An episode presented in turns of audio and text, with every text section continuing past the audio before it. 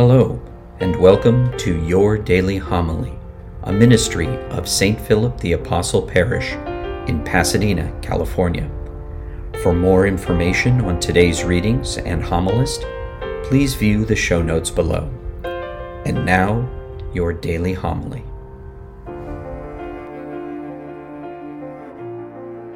The Lord be with you.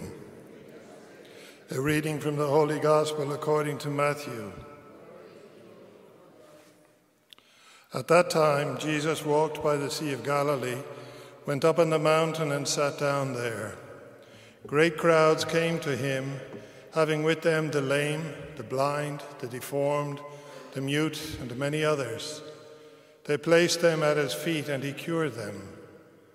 The crowds were amazed when they saw the mute speaking, the deformed being whole, the lame walking, and the blind able to see and they glorified the Lord of Israel. Jesus summoned his disciples and said, My heart is moved with pity for the crowd, for they have been with me now for three days and have had nothing to eat.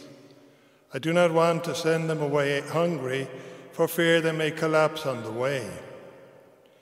The disciples said to him, Where could we ever get enough bread in this deserted place to satisfy such a crowd?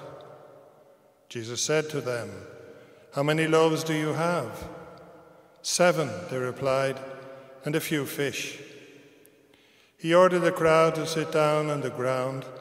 Then he took the seven loaves and the fish, gave thanks, broke the loaves, and gave them to the disciples, who in turn gave them to the crowd, and they ate and were satisfied. They picked up the fragments left over, seven baskets full. The Gospel of the Lord. Dear brothers and sisters, Advent is a time of preparation for celebrating the birth of our Lord on December 25th. And if it were necessary, may I suggest that when anybody wishes you happy holidays, you say Merry Christmas.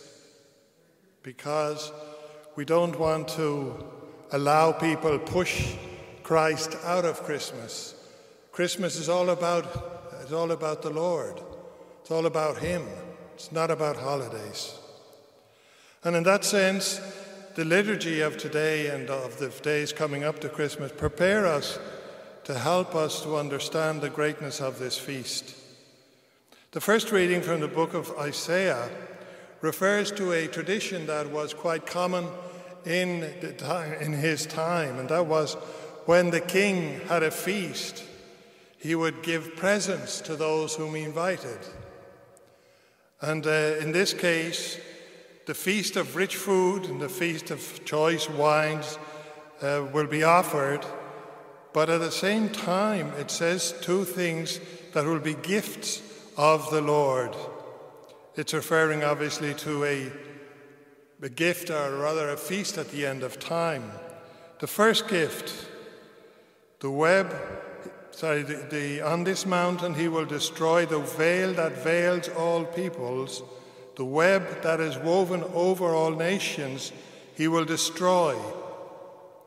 In other words, the uh, blindness, here's a reference to the blindness of the people not being able to see God's ways, that will be taken away. And then the second gift, he will destroy death forever. In other words, in the last times, in the final times, death will be destroyed. So these are the two gifts that the Lord on the last days will offer all peoples. He will remove the reproach of his people from the whole earth, for the Lord has spoken. Obviously, this is because he is the Lord, the God of Israel. And in that sense, we can understand the gospel a little better. Jesus has been preaching, great crowds have been gathered. He cured all the sick. They wanted to stay with him and listen to him. But then Jesus says something that reveals his merciful heart. My heart is moved with pity for the crowd, for they have been with me now for three days and have had nothing to eat. I do not want them I do not want to send them away hungry, for fear they may collapse on the way. He says this to his disciples. He's training them. He is, in other words, showing them that they have got to be compassionate with the crowds as well. The disciples say, Well, where can we get enough food to feed these people? Then Jesus works the second miracle of the loaves and the fishes.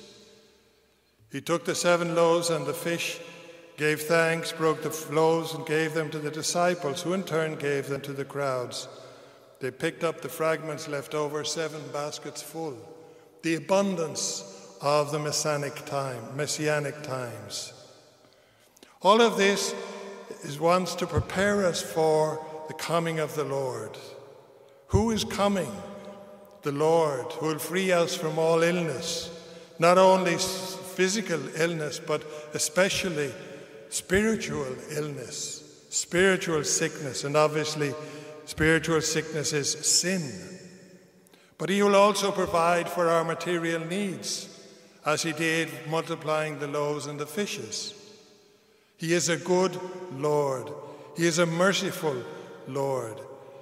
He wants to come to our hearts, to the heart of each one of us, and in that way be present not only at Christmas time, but all times.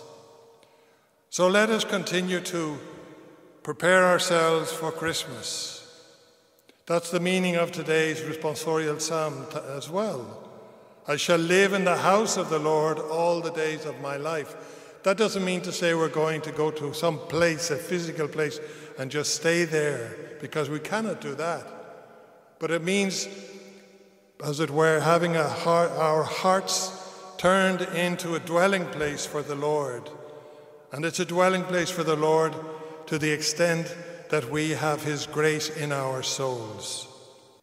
Finally, the Alleluia verse Behold, the Lord comes to save His people. Blessed are those prepared to meet Him. Let us want to be among those blessed, prepared to meet the Lord.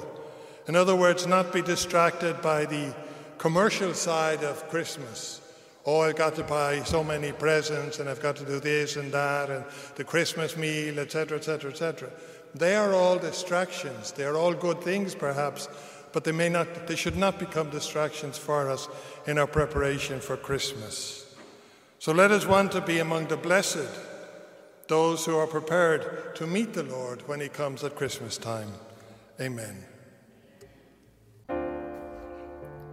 Thank you for joining us at your daily homily. For information on St. Philip the Apostle Parish or to support this ministry, please click on the links provided. Until our next time together, be safe and God bless.